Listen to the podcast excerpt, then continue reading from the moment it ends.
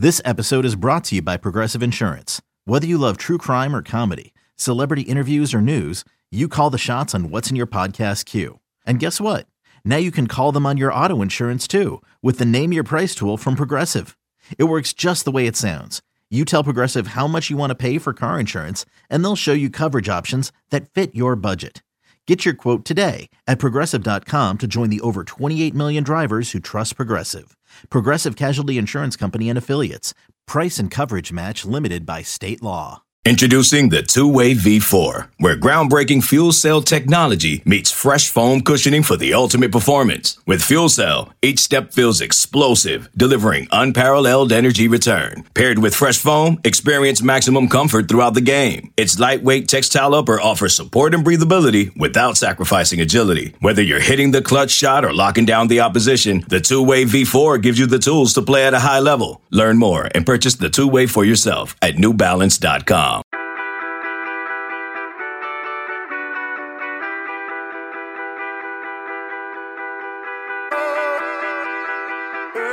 Well, that was fun. Exactly as we all drew it up. Georgia takes down Kent State to improve to 4 0. And if I told you guys that Georgia would have 529 yards of offense, no turnovers, and I believe 37 uh, minutes on the time of possession, you guys would have probably expected this to be a pretty clear blowout win. And that is not what happened on Saturday, as it took Georgia's starters, they basically played the entire game to fend off the Golden Flashes 39 22.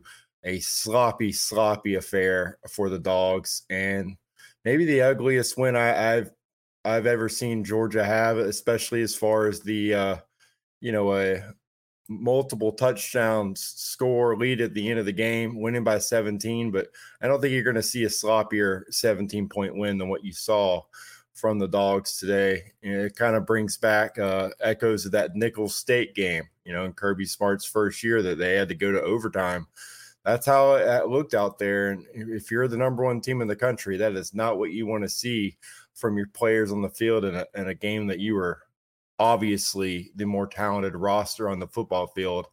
The the Georgia not only sleptwalked once they woke up, it was still a struggle for the, for these dogs out there and I know Kirby would be the first to tell you that the the issues on offense. I mean, you cannot turn the ball over three times like they did, and, and, expect to the defense to save you every single time. And that and that is exactly how it played out today. is Kent State uh, played the dogs really tough uh, out there today, and, and honestly, I mean, we are talking about a game that should not have been this close, and 26-13 at the half. That that halftime speech by Kirby Smart. You can only imagine how that went uh, for this team, but I'm pretty sure that's going to echo into next week in practice because Georgia put some things on film now that you know teams down the road, especially Tennessee that plays a similar style offense to what Kent State put out there today, but with with you know pretty pretty good players across the board. Uh, they are going to watch that film and, and they are going to you know know that they might have an opportunity to score some points on Georgia if the dogs are not able to uh, get better at shedding blocks, both uh, their defensive front, freeing up those linebackers, but also, you know, at the cornerback and safety position, you have to be able to, to, to, shed those wide receivers when you see they continue to attack Georgia's perimeter uh, defense. You cannot allow them to win that leverage battle against you, especially if you're going to go inside to make a tackle, like in the first half on that big play. You, uh, you have to do a better job of getting outside and, and containing that. Georgia's going to have to go back, uh, you know, to the film room to practice and, and and see if they can fix some of the issues they had defensively in this game. Offensively, it was it was not Ladd McConkey's best day. Obviously, uh, you know that that punt you'd love to have back. Uh, you know, multiple touchdown drops. Uh, I think this, you know, the Georgia would have broke 50 if not for multiple drops here in the first half. But you know, credit Georgia's coaching staff to sticking with Ladd McConkey and continuing to try to get him the ball to make sure that he doesn't lose confidence out there. Know that today just wasn't your day.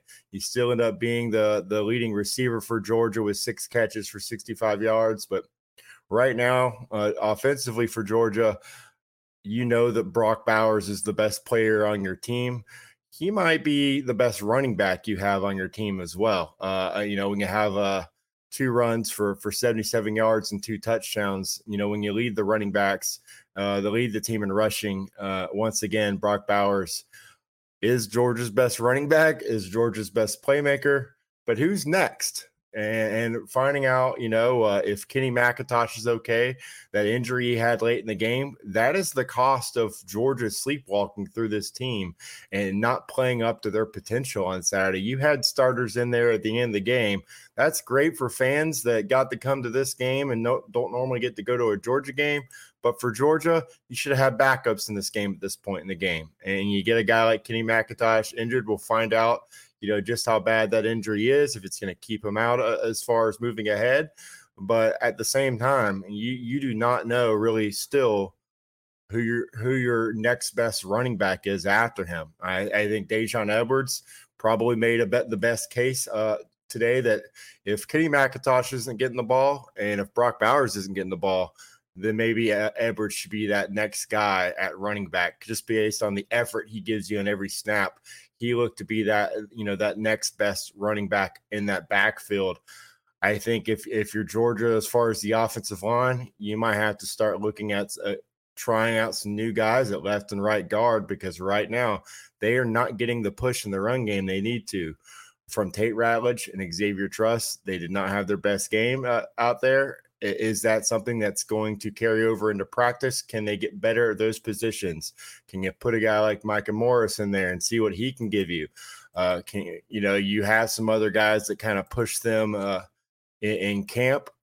Can Devin Willock get in there and get some looks? They're going to have to take this next week to look at that and also just take a look at themselves uh, overall, do some self scouting, and, and, realize that uh, Kirby Smart was trying to tell you this Kent State team was talented all week long, but at the same time, you got to go out there and play Georgia football. And uh, if you're the coaching staff, I mean that the the fake punt, back to back weeks of giving up a fake punt uh, for a first down, not great. Even though you saw Kirby Smart let you know letting Dan Jackson know you cannot just go inside on that and completely give you know give an open man out there for a fake punt. You had to have known that in the film room.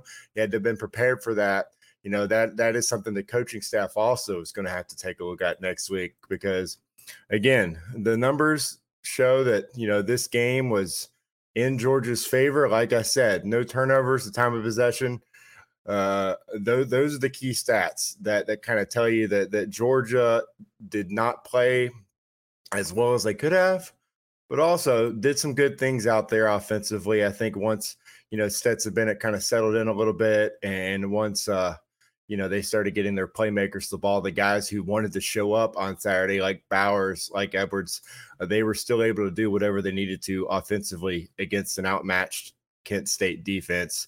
Uh, but at the end of the day, uh, Georgia gets the win, and uh, I think if you're if you're a Georgia fan, there's reason for you know concern as far as this defense giving up these big plays, this Kent State offense that they knew coming in uh, what these guys like to do, and they did it over and over again. Whether you know it was the screen, uh, whether it's again just the quick strike pat, uh, attacking the perimeter, but also gashing them in the run game toward the end. Uh, you know, Marquez Cooper is he opened up a lot of guys out there today, but that's a guy that Georgia should have been able to contain. There's no there's no excuse for that defensively. That defensive front, whether that's uh, you know Zion Logue, uh, you know whether that's Nolan Smith making sure to seal the edge, whether that's Nazir Stackhouse. These guys have to do a better job uh, either taking on blocks or shedding blocks because y- you should not be uh, getting gashed that much in the front seven. That's supposed to be the strength of Georgia's defense right now not they did not play up to that level uh, on Saturday, and you had guys like uh, Malaki Starks having to come up and make a lot of tackles. Needed a Chris Smith interception late in the game to kind of seal it for Georgia. Just things that should not have been happening out there, but still, like what you see from Smael Mondon, playing fast, making plays. Jamon Dumas Johnson continues to try to be a leader. He's going to continue to improve in that area and, and, getting guys in the right play. We had three tackles for loss. Good play for him, him, as well. Javon Bullard probably the you know overall the the best play from start to finish from that secondary. Uh, as Kirby Smart said, this is what Georgia needed right now. Obviously, they needed the win as well. Would have been one of the you know the worst losses if Kent State would have been able to, you know, to make this a closer game. It would have been a, a, tough loss for Kirby, but this is what he needed as a head coach. Now, as you go into the month of uh, October with some big, big, important football games down the road, you need this this game to be able to go back and, and have what I can only imagine is going to be the toughest week of practice uh, in season Georgia's had in a while. Uh, but for this edition of the Junkyard Dogcast, I'm Kip Adams.